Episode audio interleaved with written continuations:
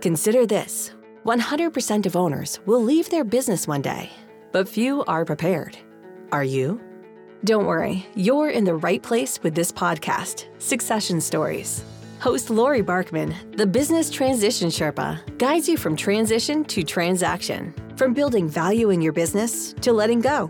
Laurie is a business transition and M&A advisor, specializing in growth, acquisitions, and selling owner-led companies.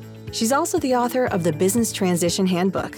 Get your copy and learn how to avoid succession pitfalls and create valuable exit options. Sign up for a business transition newsletter at successionstories.com.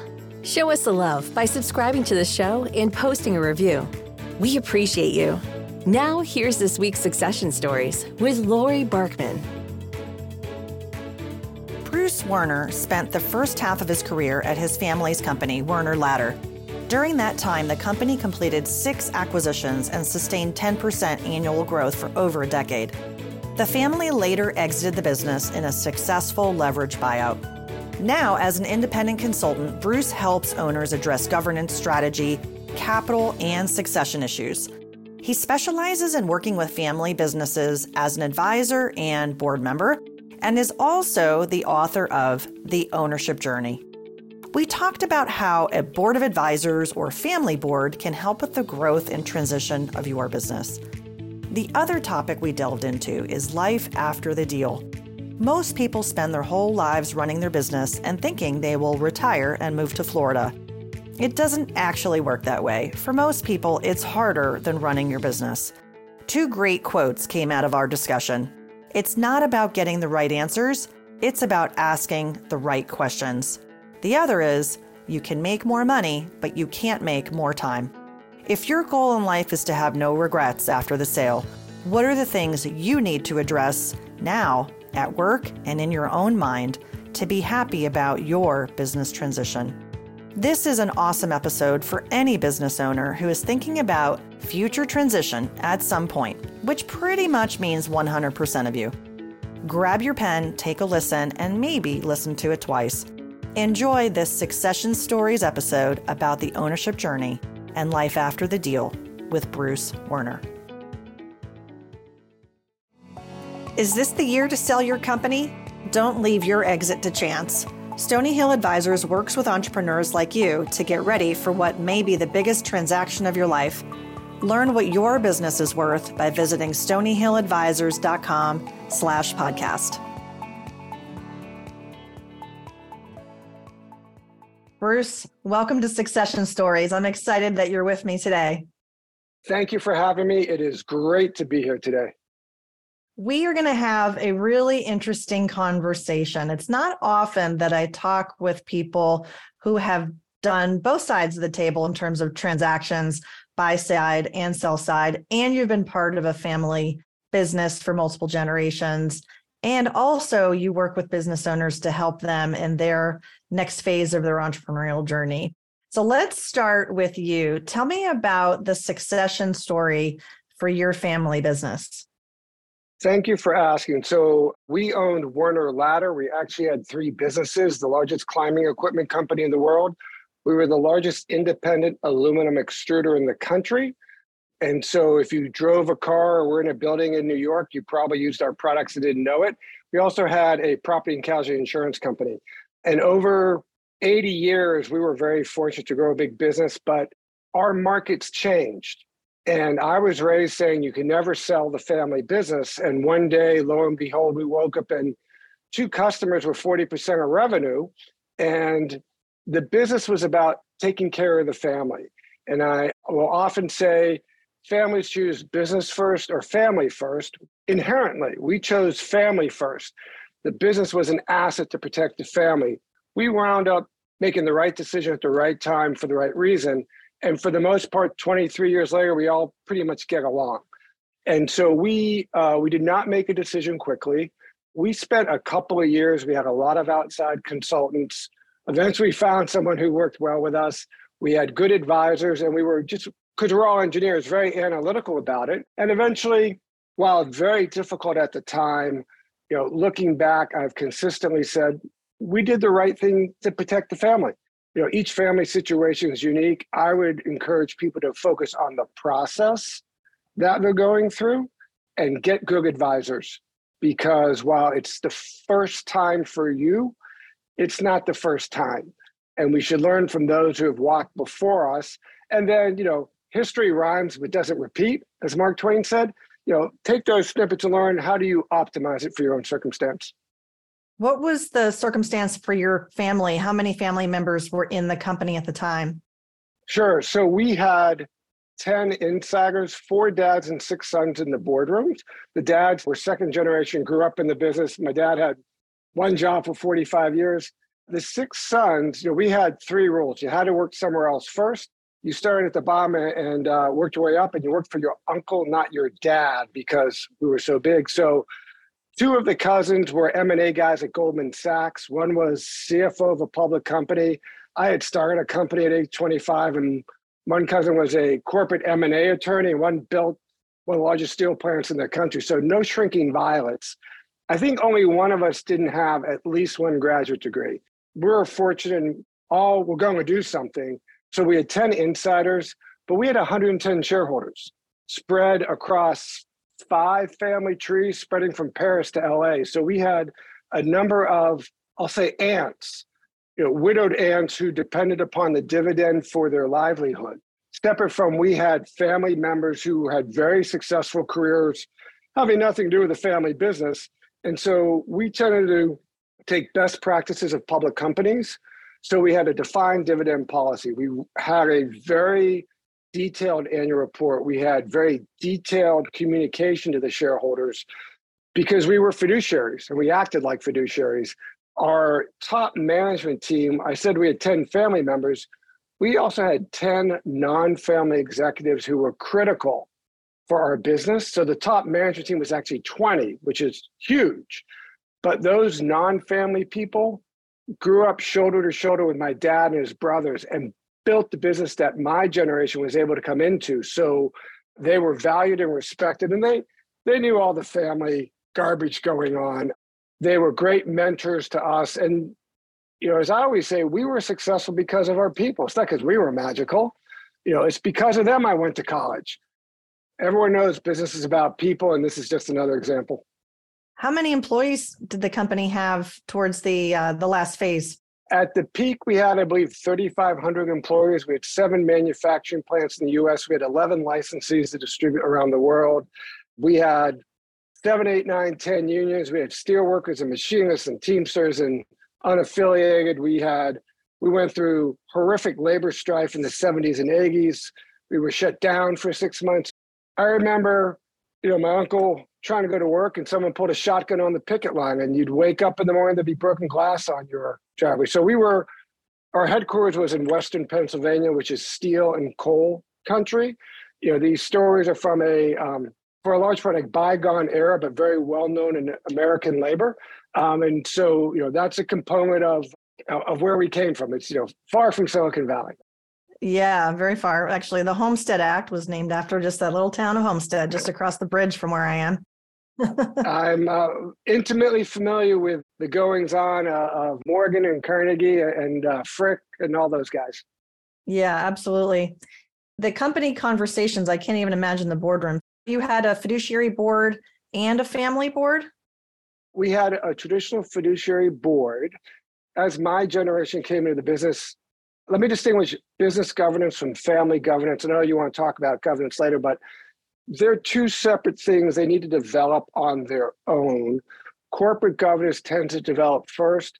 Successful families have family governance, and family governance is typically a couple components. There's a family assembly where it's everybody and it's educational. There's a family council, which is the body which conveys the wishes of ownership to the management team, you know, as between them. The fiduciary board of the business takes directives from the ownership group to run the business. As owners, you only make a handful of decisions. What business am I in? Who runs the business? How do I fund it? What do I want from it? And one or two other things. Other than that, as an owner, you're done. Now, most families choose to employ themselves to run the business, view their W 2 and distributions as their policy. And so it gets confused. But at our size, we had to run, we needed to be professionally managed. And so as my generation came in and we used to have kids, we would have annual family meetings and we would take a hundred people to this great place in Longboat Key, Florida. And the the guys, as we would say, uh, would have business meetings all day, but then the families would meet every night. It was a way for all the all the relatives got to know each other because we were spread all over the country. And we wanted the kids to know each other and develop the, the good relationships. And so that is what would be called a family assembly. We bought a business in Florida a long time ago, and Florida has this unique law that the annual corporate meeting must be held in the state of Florida. Seems reasonable. Since we were all Northerners and it was pretty damn cold in Pittsburgh, we thought February was a great time to have a meeting in Florida. And everyone, everyone managed to be available. Gee, go figure. That sounds like a great idea. Good for Florida to figure that out and good for you guys to say yes to it. So there's the family assembly, which is different than the family council. Correct. So the family and, council, what's the mission of the council? So the family council is a small body.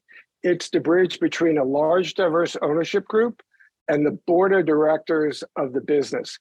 They need to have the business smarts to get the family to come to positions that can be communicated to the business.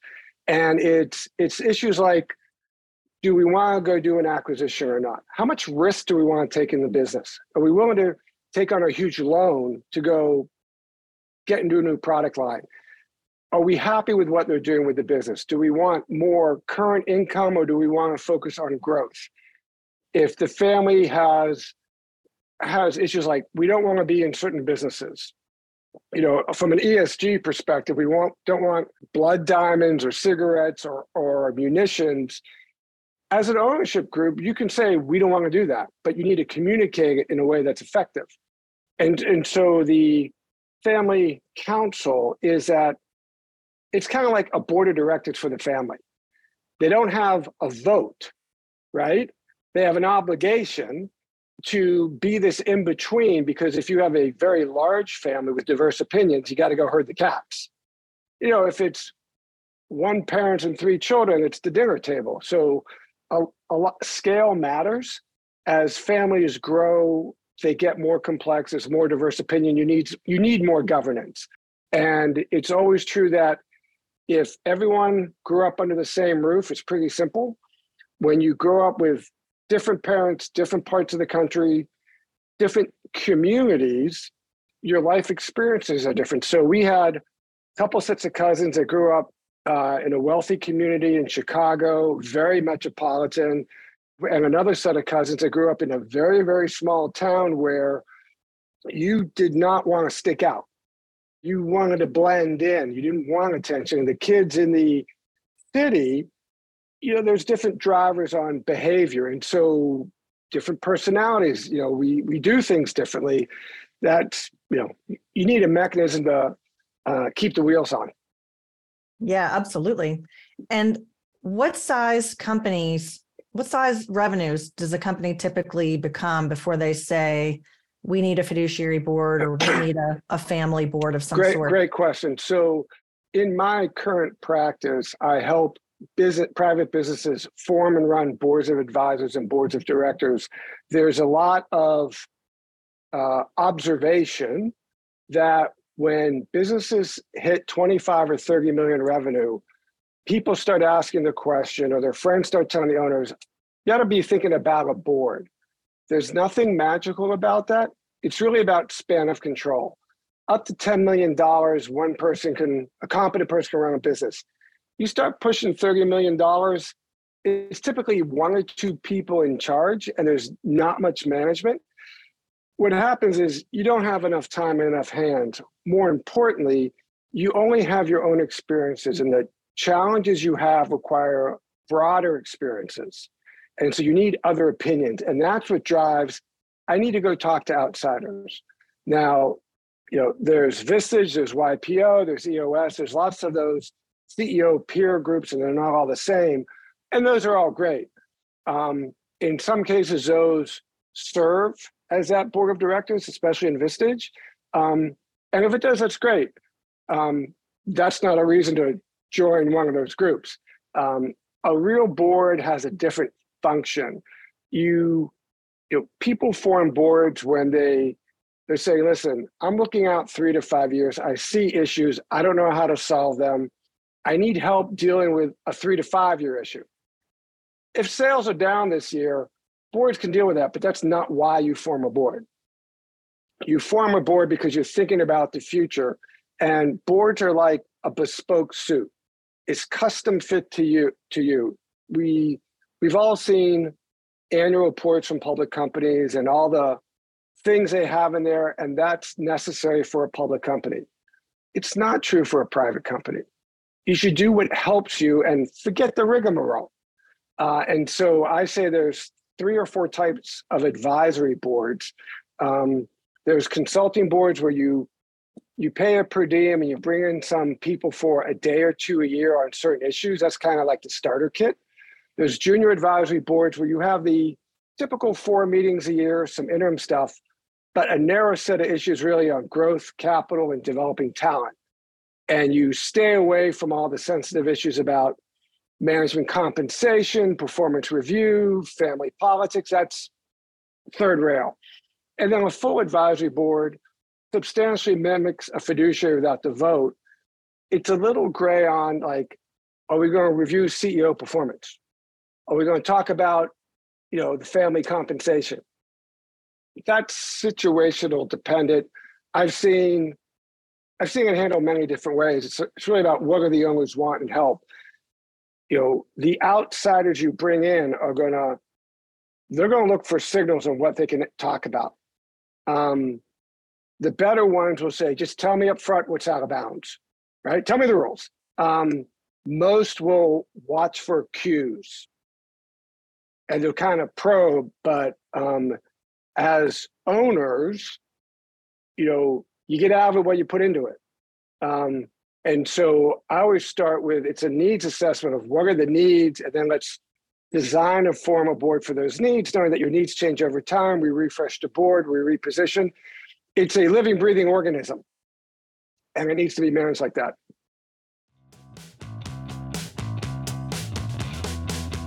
Who is your most important customer? the person who buys your business. Stony Hill Advisors works with owners to maximize the value when you're ready to sell. Get started today with a business valuation by visiting stonyhilladvisors.com slash podcast. That's really interesting. So when you're hired to help a company create a board of advisors, do you go into it with the open mindset that it could be one of those three types a consulting a junior advisory or a full advisory i go in with a blank piece of paper and a curious mind. There's a question of what are their needs and then in one sense what will they tolerate?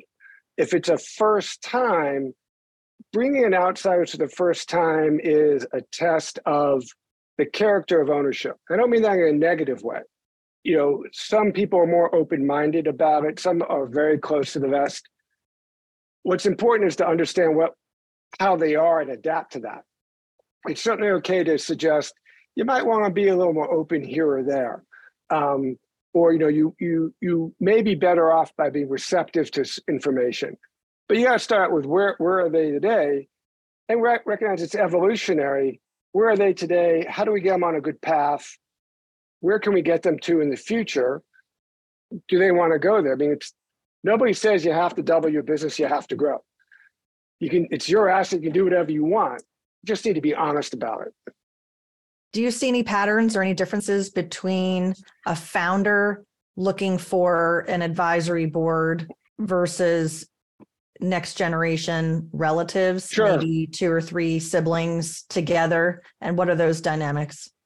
So there's a tremendous amount of literature and research on the generational differences. So let me just use, you know, our family as a very common example. Our founder, the more I think about what he did in his life with a sixth grade education, it's just incredible. He just had that, what we now call that X factor, to do things out were unthinkable against all odds and press forward. Um, and you know the true entrepreneur in the you know the classic American way. You know, with the second generation, first of all, your problems are different. You're not worried about staying in business. You're worried about managing growth and developing talent. It's a different set of challenges, and also, if you're the founder, you don't call a vote. You do it. When you've got, you know, typically siblings in the second generation, there's always a negotiation. The fact that you had the same mom makes it easier. You know, typically, um, you know, in our case, it's typical. There were four siblings. They divided the business into four parts, and you, you know, you, you didn't step on the other guy's turf, and everyone got along. Fortunately, they were talented and they loved each other, and it worked. Put me through college. Um, if the siblings don't get along or can't communicate, you know, um, that's why a lot of businesses lead, you know, exit family ownership in the second generation. Third generation is different. Um, one of the factors is the family has had some success. They didn't grow up starving, like the founder typically did. They've had the they've had the benefit of the effort of the prior generation. Their worldviews are different. They say, I can I don't have to go in the family business, I can do something else. They typically have good education. So in each generation, the point of view is different. And in the same way that the challenges are different the challenges for a third generation with a bigger business, more business risk. If you if you have a bank loan, you know, if you have a hundred million dollar bank loan, it's different than borrowing a hundred thousand dollars. More complexity. Um, so, the, so the real question is: Is each generation up to the challenge of their generation? And while they should learn from the past, going forward, they need to create a new answer. Um, and that determines if the business prospers and, and goes on. So, should business owners pick people that they know and that they're friends with, or should they create a recruitment strategy? I'm probably leading the witness. uh, so, that goes back to consulting boards, junior and full advisory boards. The consulting boards tends to be some evolution of your golf buddies. And, and that's okay if you're uncomfortable with outsiders, you want to take a baby step it's a place to start. I've often counseled people just have one meeting. Don't commit beyond. Say, I want to have one meeting and just you know try it. You'll like it. You pick three people. Two are great. One needs to go. Great. You've learned. You've moved forward. That's okay. Um, depending upon the size of the business, the needs, and the complexity, uh, you want to be more formal with the search process. The the things to remember are what are the issues I'm trying to solve? Who's going to be bring experience with that issue? And who wants to have an impact? When you go to bring outsiders in, if they're doing it for the money, you got the wrong person. The really good outsiders do because they want to have an impact. They want interesting things to work on, and they want to work with interesting people. Those are the people who do the best job for the owners. Um, and the money is uh, respects them for their time and there's well established compensation surveys for outside directors. So it's not a question of what's the job worth. That's well known. Um, but you're doing it for people who have a passion for having that impact. Um, and the more advanced and sophisticated you are, the more you realize you want to run a search just as if you were hiring a new CEO from the outside or a new CFO from the outside. You're looking for the right talent for the need. Um, but some people need to evolve to that point because they're just not used to having outsiders telling them what to do, and that's okay. Yeah. One of the things I saw you you wrote is noses in, fingers out, sensors on. Can you talk about what that means? Yeah. So when I um, I started doing board work in my late 20s, first the family business, and since then I've been on 10 or 12 or 15 boards. Uh, there's a great there's a couple of trade associations for people interested. One is the National Association of Corporate Directors, which is really focused on public companies. You're in the private company world, it probably not as good a fit, but a really great one for private companies is called the Private Directors Association. It started seven or eight years ago. There's 3,000 members are in 20 cities. It's a volunteer organization, has great resources, great training. Um, and that's where I learned this expression, which kind of it makes it really simple. What are you supposed to be doing as a director? Nose is in means you got to be poking your nose in looking for trouble but not making any. Um, ask insightful questions. Kind of push and prod a little bit. Fingers out meaning is you're not management. You know, most people who do this have run businesses are used to being take charge and get it done in an action plan. Wrong. You don't want to cross the line from director to management. And that is a learned skill. It, you need to unlearn your natural instincts. Um, if you're qualified to be a director, you probably have to go wrestle with this, unless you're coming out of academia or something like that. Uh, sensors on, the original phrase was noses in, fingers out. The new phrase, as the sensors on, which is um, you need to have antenna up to anticipate issues. Don't wait until the phone rings and say, hey, we got a problem. It's, you know, I spent a lot of my t- time thinking about like, well, where, where does this situation take us to? The, the most important thing you can do as a good director is ask a question that changes the conversation. When people go, oh, and then they just stop. That's one of the best things you can do because, you know, one of my favorite quotes is it's not about getting the right answers, it's about asking the right questions. You know, as a consultant, my job is to ask the questions that make a difference. Um, if you do that, you know, people know how to solve problems. Let's them have them solving the problems that matter. Right. Are they working on the wrong things? Good questions to right. lead to working on the right thing. There's so much that we've talked about today that I, I know we could go deeper. Maybe we have you come back on. So many business owners ask me about this topic of creating a, an advisory board and it's a very relevant topic for companies as you said in that in that revenue range of about 20 million and and how to think forward. Another part of thinking forward is succession planning and what i like to call transition planning. And i of course work with clients to help them think through that. In your experience you've met many business owner you've you've served on boards and you've seen it up close with your family. That what happens when you've moved on can be disappointing. Some people say it's bittersweet because they've let something go that they was really meaningful to them, a part of their life, a part of their identity. And many people walk away feeling unhappy. And it's it's hard to believe because they have, you know, quote unquote, all this money now, right? They should be so happy. Can you share some stories that illustrates this point? Yeah. So I actually do a lot of work with what I generically call life after the deal. So you talk about I separate management succession from ownership succession. We spoke about ownership succession. Management succession is kind of a different subject. Let's leave that one aside.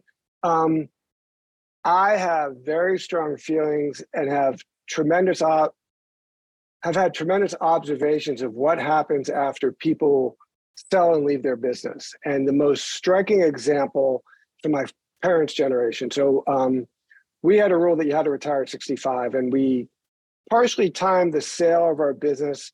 My dad's a twin. Uh, so of the four siblings, there's two twins. We, you know, part of our time was driven of let's do it so that they can retire at 65 and have a traditional retirement. That had value to our business. So um, and they retired, they moved to Florida, do all, all that kind of stuff. And you know, I'm talking to dad one day, he says, you know, it's really kind of strange. You know, we're on the East Coast. There's a lot of New Yorkers down here because of where they were. And there are these guys who are captains of industry, titans of Wall Street. They've got ungodly wealth. And they've had tens or hundreds of thousands of people working for them. And they're dead in six months. And, and he's saying, you know, so you go from having people waiting on you hand and foot, you know, the wave of a hand, you control lives. And pardon me, but you're just another old guy at Starbucks. Nobody cares. Um, and he had several friends where literally they, you know, and, and so the lessons, and I have got, um, I have some writings coming out and have some doing some client work specifically. And then just before coming on with you, I was in this conversation with a client of, you know, you need to have a purpose. You need to have an identity. Those are typically locked up in your job you certainly need to have financial security worked out. Um, you need to think about what's your legacy, what do you want your legacy to be? And the last one is what about the people who made you successful? And so I, you know, in my first book, the last chapter is Life After Deal, I say you need to start planning three to five years ahead. you need to make a list of what are you afraid of? What do you like to do? You need to run a series of small experiments and give yourself permission to fail to figure out what am I going to do when I don't go to the office anymore? It is a new job. I don't care how successful you are in your current business. This is a different challenge that requires a different set of skills. If you had a successful business, you can figure it out. But you need to purposely apply yourself, and every natural instinct you have says, don't do it. Um, uh, in our generation, unlike my parents' generation, my dad's 92. He's had 30 years since he retired. How the hell are you going to fill 30 years you're not going to the office? He's a great role model. He's done a magnificent job. That's what worked for him. I'm not suggesting what works for him works for someone else, but you need to figure out your own path. Um, and getting taking ownership for that and getting started with it i submit is way harder than running your business if you have a successful business um, and you can't pull a book off the shelf. There's a couple books written about it, um, but not a lot. Um, when I talk to wealth advisors and financial advisors who counsel families, they say this is still one of the biggest issue they see. It doesn't matter how much money you have. Um, money often makes it harder because it blinds you to the, the, the issues have nothing to do with money. It's what's my purpose? You know, how do I identify very importantly, what's my social structure? If you spend 60, 70 hours a week in the office, who are you going to talk to for 60 hours a week? You know, my mom said, hey, for better or worse, I'm not for lunch. I spent 45 years having a life because you were never here. I'm not giving up bridge for you. You go figure out your own thing. Um, again, from a very traditional you know, marriage, um, it's really true. Now there are serial entrepreneurs who they'll, they'll buy, build, and sell five, six, seven businesses. You know, so they don't have the traditional retirement. My comments are really people are somewhere on that traditional path that at some point they're not going to have responsibility. You know, they want to go into let's slow down a little bit phase. I have a couple clients like that. They want, you know, I want to be in the office half time. I don't want the don't call me for every HR complaint, but you know, don't spend more than X without calling me, which is perfectly good. You know, th- that actually segues really well to figure out the next stage because a the traditional you walk out on Friday with a gold watch and never coming back. That's probably the hardest way of doing it. And um, for people run their own business, that doesn't work too well. Yeah, that really resonates with me. I have a client and he's just said to me recently, that working on this 10 year transition plan that he and I have put together and thinking about that those next steps in his entrepreneurial journey, he's a founder, is so much harder than the steps to build the business. And I, I thought it was really interesting he said that, and it dovetailed really closely to what you said. And yeah, taking the time to think about the identity outside of work, the relationships outside of work, that role that you have outside of work, and creating these pull factors to pull you towards your next next thing versus feeling like you've been pushed out. And how can we help people avoid ultimately what we we want to avoid is that feeling of regret. I know daniel pink has done a lot of research and writing on regret lately we'll probably be hearing about that more in the media and regrets are things you can't get back because time you can buy things but you can't buy more time and so whether um, it's the things you do it's the things you didn't do right yeah and and so i'm just going to echo back because uh, in my work, I say the goal is to have no regrets. It's a common phrase I use. And, you know, another quote I like is you can make more money, but you can't make more time. So I always tell people, um, figure out how to use your time. You know, as long as, long as the business isn't, you know, at risk of failing, you're not, you know, under stress, you know, financial duress. It's about time. Uh, and as you age, time becomes more precious and also your priorities tend to narrow and the things you used to tolerate you just don't tolerate anymore that's part of that's a biological process um, yeah and so uh, focus priorities how do i want to spend time um, you know when we get to the last stage of life where we don't have our vitality uh, and we're still kind of with it you spend a lot of time looking backwards because you're not really looking forwards. How do you be happy then? Sure, we made some mistakes, but for the most part, it was pretty good. I wish I didn't do this or that, but you know, you know, to say it was a life well lived and I'm proud of it, you know, that's the blessing you're hoping for. Absolutely. Well, you did share a couple of quotes. Are, are those your favorites that you wanted to share with with me today? The, yeah, those are the ones I tend to repeat the most often. So um, it's about it's about asking the right questions, not asking the right, not getting the right answers, and you can make more money, but you can't make more time. Absolutely. Bruce, if people want to get in touch to learn more, what's a good way to find you? Thanks for asking. So my website is brucewerner.com, W-E-R-N-E-R. We don't make cartoons like Warner Brothers.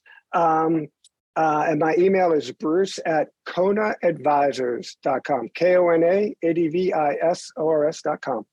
Awesome. Is that your favorite coffee? Uh, no, actually, the story was uh, I needed a name for my company, and I wanted I wanted a story. You know, alma mater, dogs, kids. I couldn't come up with anything, and I'd spent I've been to Hawaii ten or fifteen times, kind of fond of it, and uh, I just wanted a name I didn't have to spell on the phone, and people would remember.